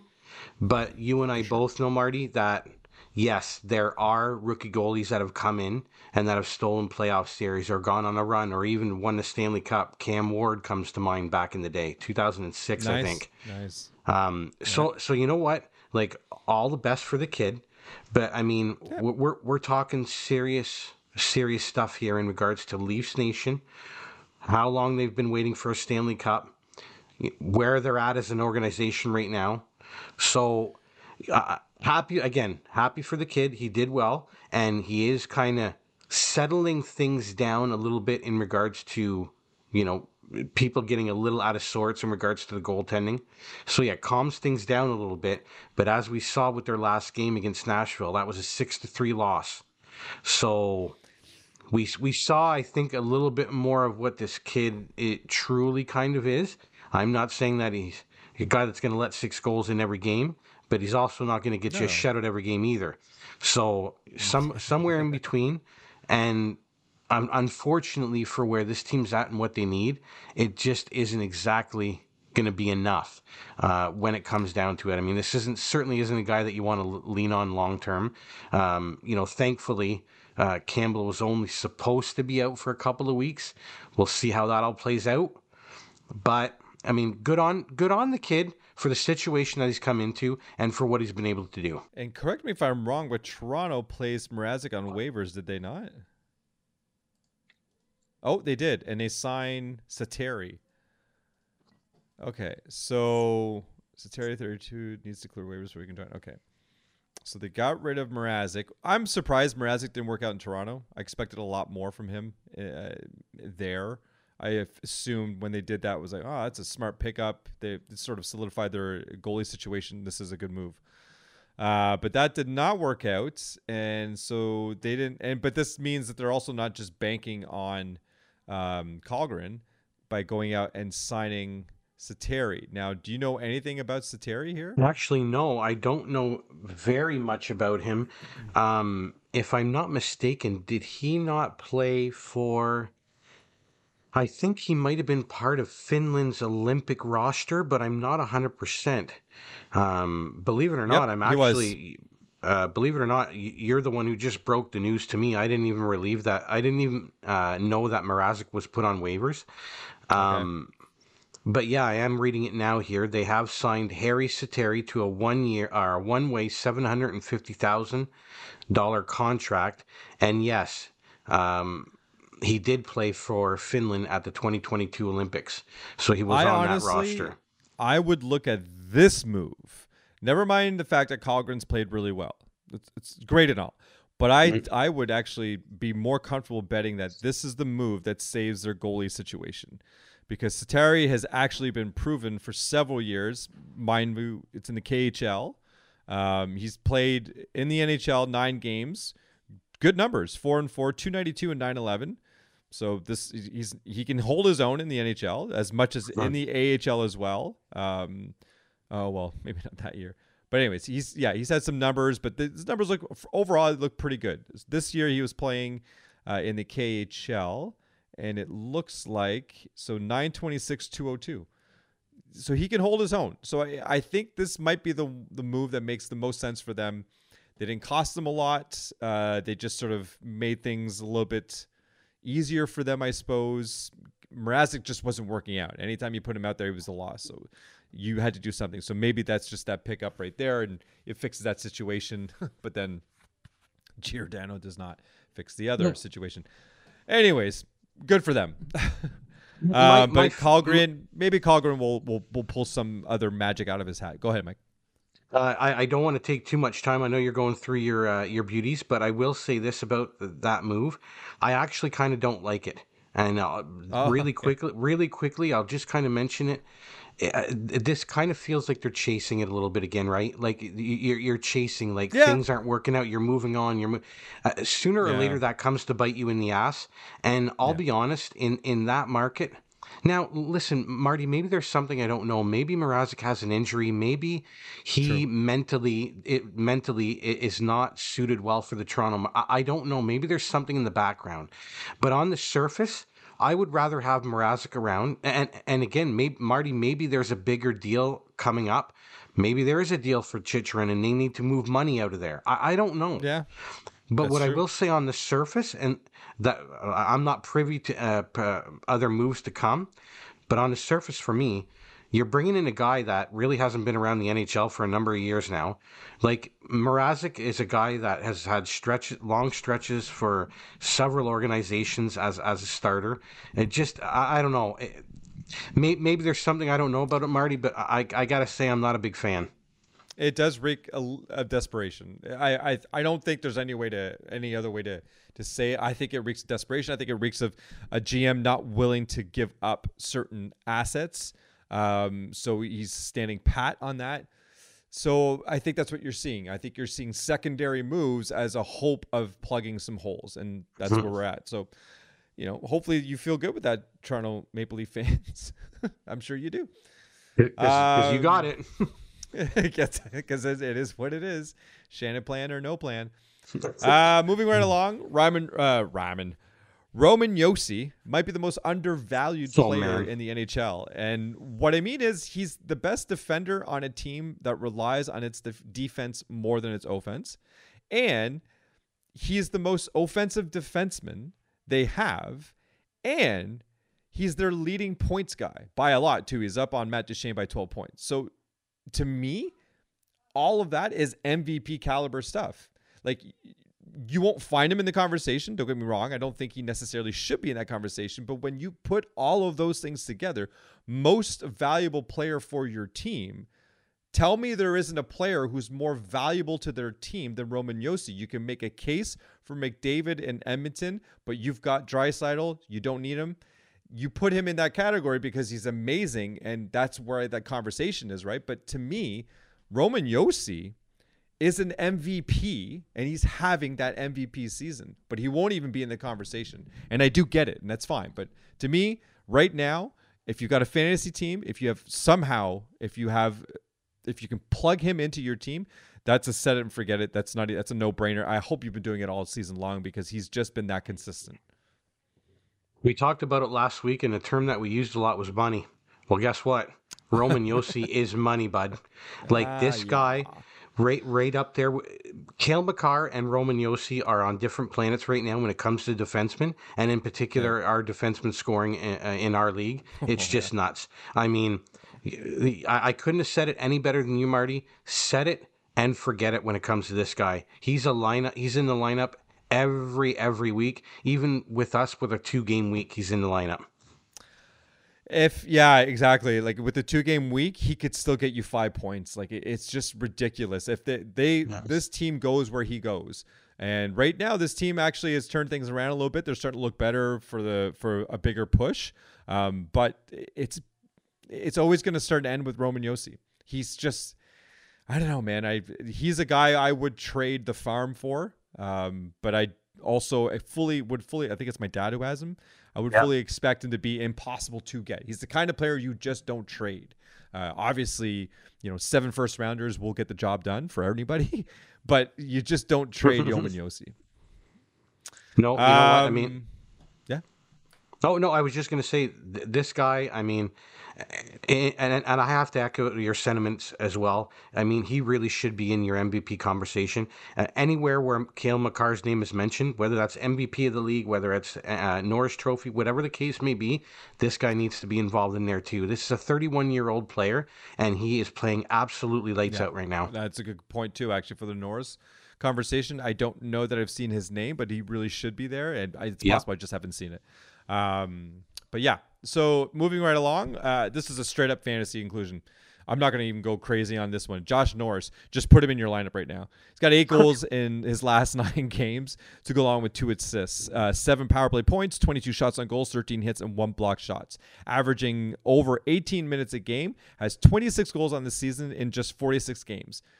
Get him in your lineup. Just do it. And it, this isn't a set it and forget it for every week. This is a set it for this week forget it, revisit it, because he'll, he'll he'll come back to life uh, eventually. But eight goals in his last nine games means you take advantage of this moment. That's what that means. Absolutely, straight up fantasy.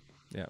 He's he's been taking advantage of the opportunity that, that he's been given with Batherson out of the lineup and with all the injuries yeah. in Ottawa. He's stepped up, and you know what? Good That's on him. It. And th- and this is going to be this is going to only going to be uh, good for the uh, for the Senators moving forward. Yeah, that's the thing.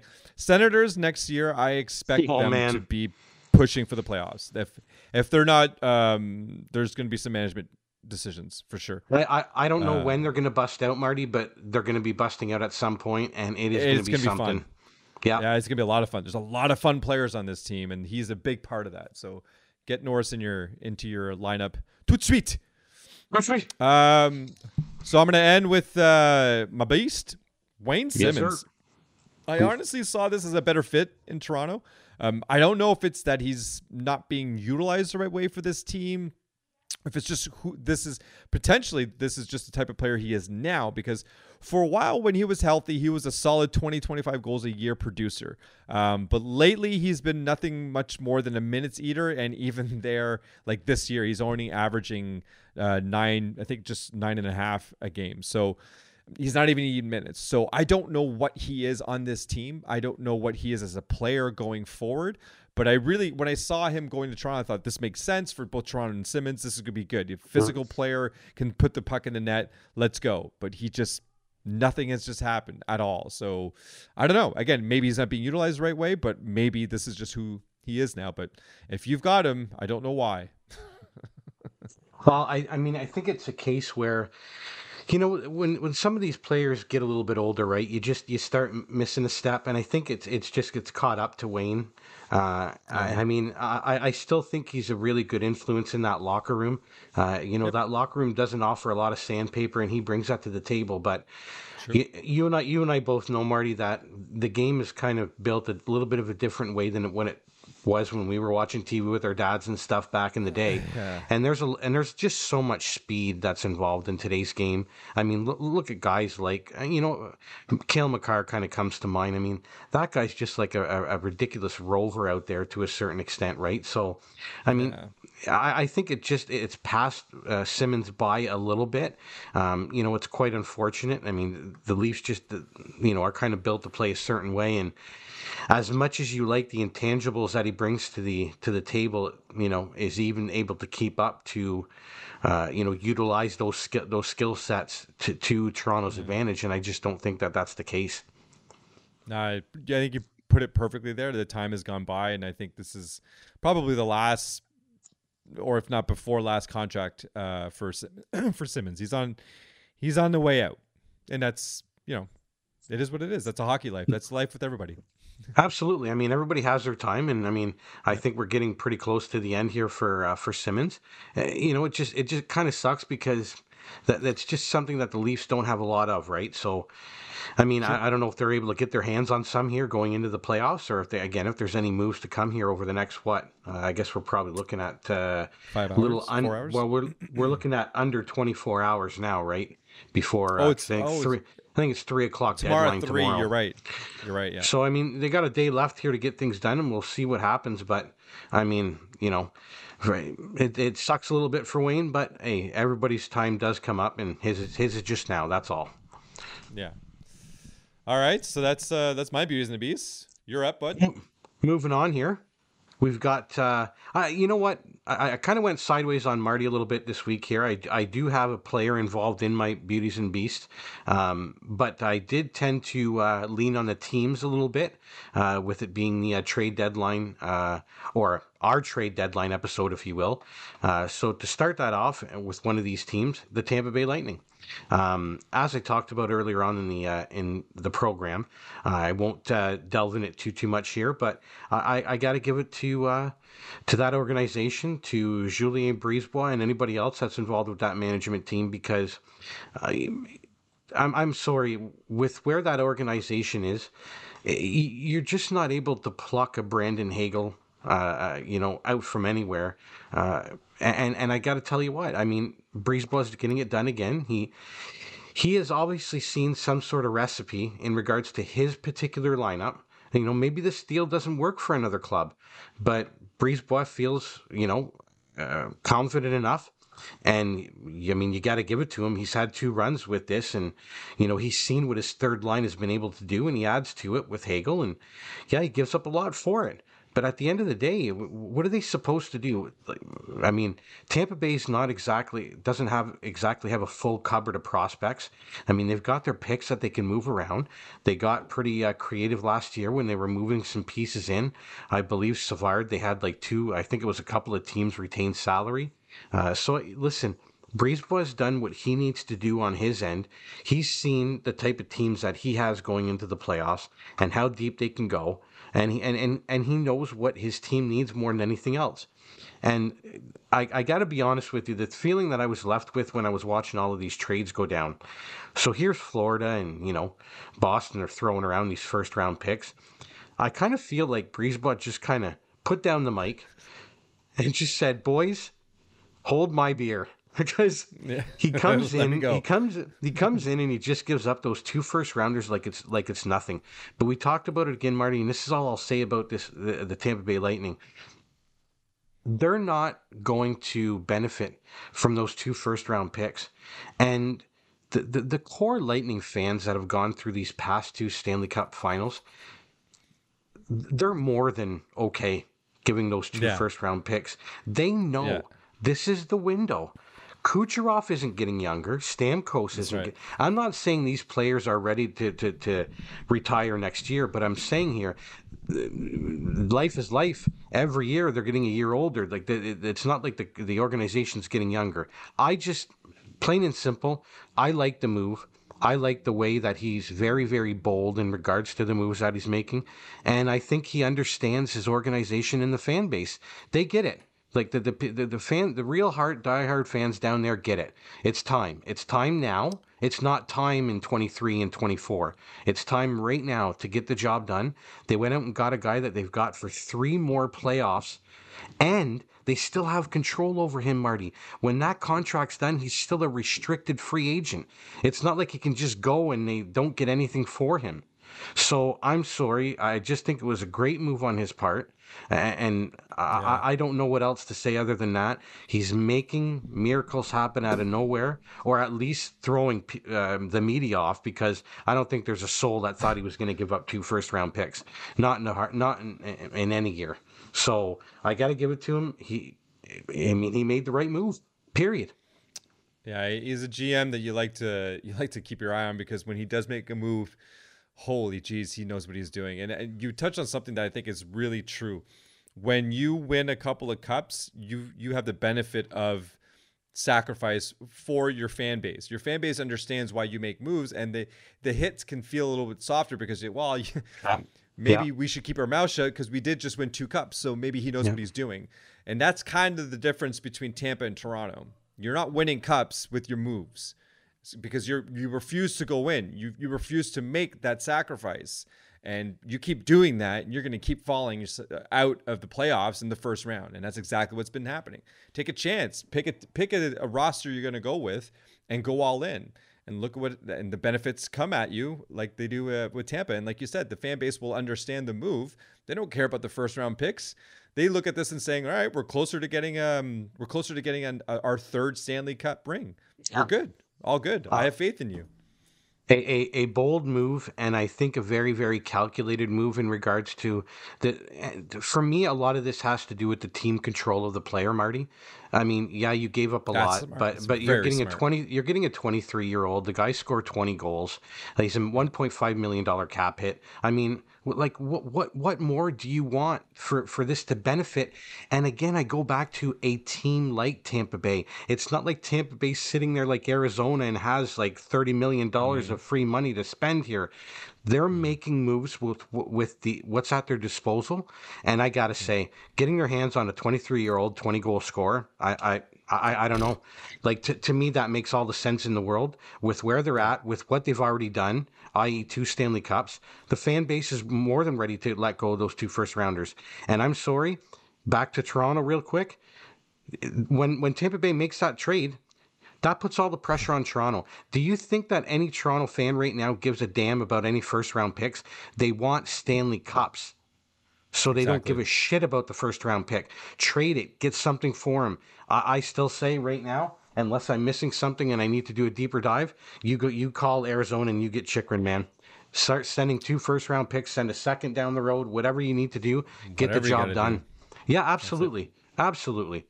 Um, so we'll get off the Tampa Bay Lightning here. I'm getting, uh, man, I got a, li- it's almost like I got like a little rant going here for Christ's sake. yeah, it's all good. Passion. So, second beauty this week, Marty. Um, probably a little soft spot. It has more to do with the fact that I'm quite pleased he's going to get a chance to uh, take a run at a cup here. We're going to go back to Claude Giroux. Uh, you're looking at a 5'11 guy, 185 pounds. So, you know what? This has just been a bit of a pit bull, eh? Uh, it's one of the things I noticed when I did the write up today. I didn't realize he was that uh, small in stature per se. I didn't realize he was under six foot, but just Claude Yeah. Giroux, total, total, total pit bull, total pit bull. Uh, you're looking at a 34 year old, so they're getting, you know, uh, a veteran guy down there in Florida who's going to know exactly what needs to be done down there. Uh, he's been through the battles, Olympics, and uh, tons of playoff uh, um, um, experience, so it's only going to help that club down there. Uh, like we mentioned earlier, he's actually having a fairly productive season 42 points in 57 games. You know, it's a minus 12, but he's also playing for Philadelphia. That speaks for itself right there. And I mean, this guy, it's not like he's uh, falling off here in time on ice. He's got 19 14 time on ice, so playing a little over 19 minutes. And I go back to the face off percentage 60.9. So basically, at a 61% face off percentage, you can't go wrong with that in the Stanley Cup finals at all. so, I mean, wonderful. you know, we uh, we basically said anything and everything there is to be said about Claude Giroux. Uh, you know, they're getting a really great player, productive still at, at, at this age. Uh, he's got lots of intangibles that he's going to be throwing into the mix down there in Florida. You know, you, you basically, I'm echoing your sentiments. It was a good, great deal, a great deal for Florida, and you know, Philly did well in, in regards to the uh, return they uh, they got with uh, the situation they were under, only really dealing with Florida. So, uh, you know what? Beauty, beauty, and uh, beauty uh, this week is Claude Giroux. Uh, I, I really feel like having Claude Giroux puts Florida in that number one another spot. stratosphere. I think, yeah, I think we're going to see that in, in the coming weeks leading up to the playoffs. That Giroux's giving them that extra step over the Denver and the Colorado and the Tampa Bays. Um, I think Florida now look out, look out between him and uh, Chiarot. Look out. Well, it's just one of those rosters, right? When you kind of go down the list, like they check all the boxes, and you kind of put them against some some of the other top teams, and now you start having a hard time saying, okay, well they're at a disadvantage here. So I know exactly what you're saying when it comes to Florida. There's just not a lot of holes there anymore. Not really. Uh, speaking of uh, another team in the uh, in the Atlantic, um, and this is gonna pain me to no end. Uh, I, I I hope you know how hard this is gonna be for me, Ron. But we're gonna talk about the Boston Bruins. I've been holding off on this for quite a while. I know I've mentioned from time to time how they can get some great deals with their contracts when they they're negotiating with their players. But I got to give it to this organization, my man. It, it, it's a really well well run organization because if you can continuously keep getting guys under contract like you are at what is either what is either a discount or less than market value, uh, somewhere along the line, the players are liking what your organization is offering. So I don't have any specific details about how that organization is run, but when guys keep either staying there or going there and take a little bit less than what they're worth, I don't know, dude. Like yeah. something eh, right is going on down there. Uh, and and uh, you know I'm kind of alluding to the fact here that they just signed uh, Hampus Lindholm. I believe that was either this morning or last night uh, to an eight-year deal at 6.5 million per. Um, to me, easily the first four to five years, that 6.5 is very uh, uh, doable. Does not really put me in any kind of a um, any kind of a bad situation. Depending on his play, maybe that the back half of that year six, seven, and eight maybe aren't so great. But to me, Marty, even if you get there and you you need to trade him at that point, yeah. I, I, would assume with how the cap is going to keep going up, six six point five is going to be pretty digestible for a team to deal with later on in the contract. So I, I just you know big up to the bees, big up to Boston and the Bruins fans because whatever you guys have going on down there, you're mm-hmm. able to keep your core players around, and you're able to do it where you're going to be able to make ads like you're doing at this trade deadline. Like I'm sorry, but somewhere along the line, they had the wherewithal financially to be able to fit this in. Whether that's because they see contracts coming off in the offseason or whatever it is, or the simple fact that they had the room right now. So, listen, big up to you guys. Uh, you know, as a rival, uh, a fan, uh, a Habs fan, uh, it, it it sucks to hear to hear what I'm saying, but you got to give them the props. I mean, this organization just knows how to get it done.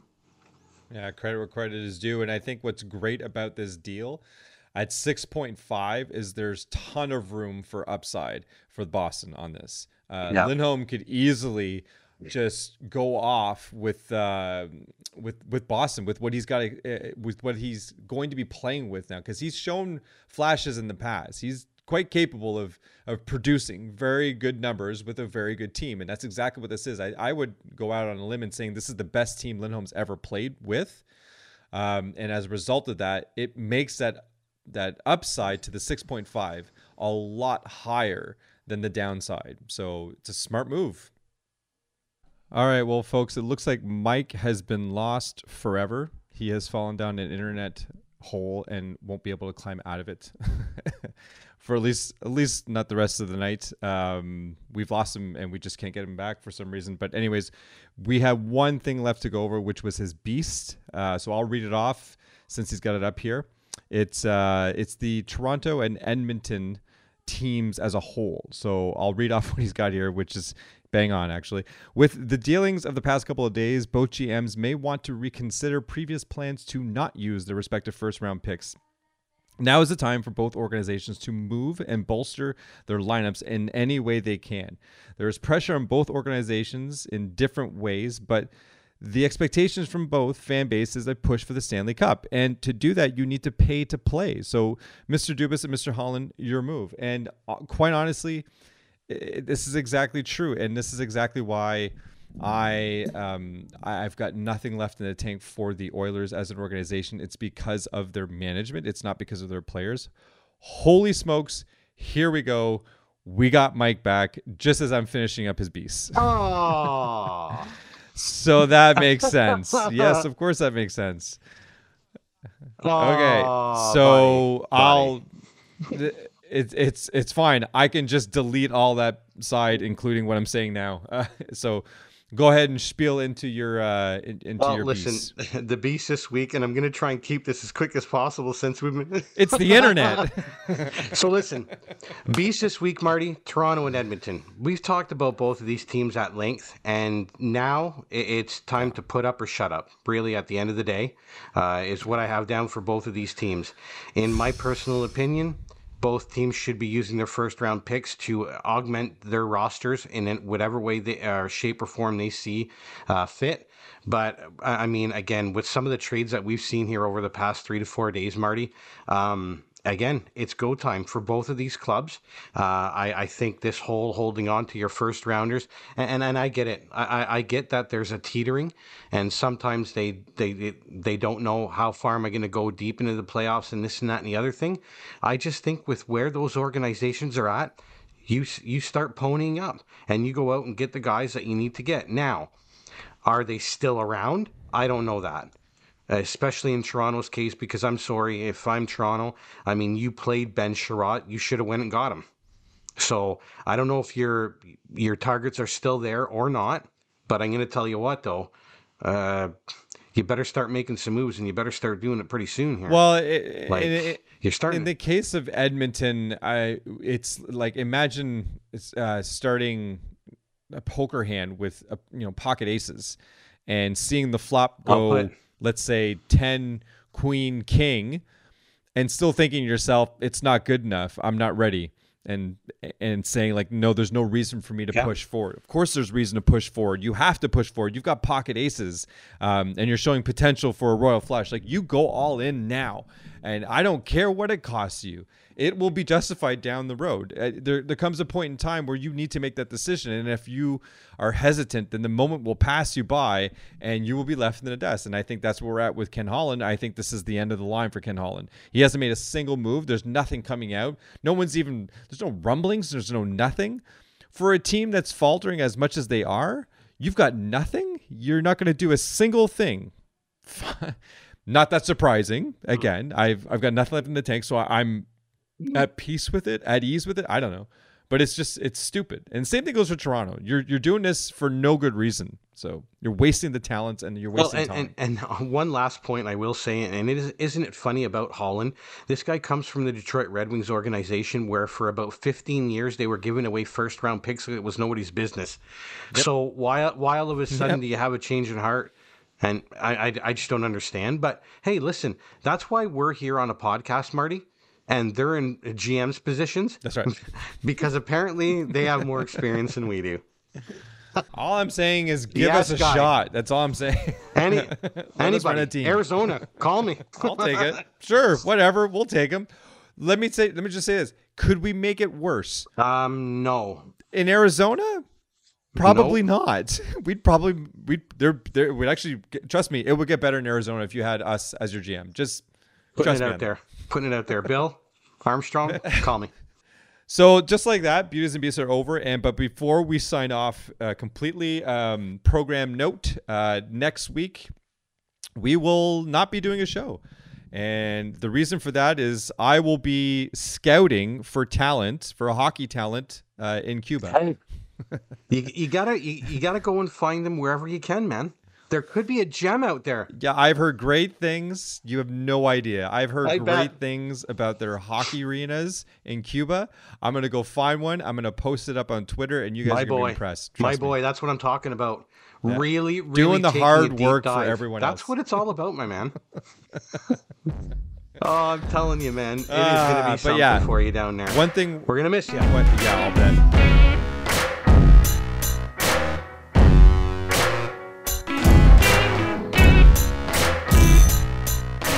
Thanks to everyone out there for listening. If you're interested in reaching out to us, you can email us at two guys, a league, and some guests at gmail.com. You can find our latest episodes at anchor.fm slash tugalag, or you can follow us on Twitter where you can find all of our info. Our handle is at tugalag, that's the number two, followed by G-A-L-A-G. Don't forget to like, follow, and share. Thanks for listening, and until next time.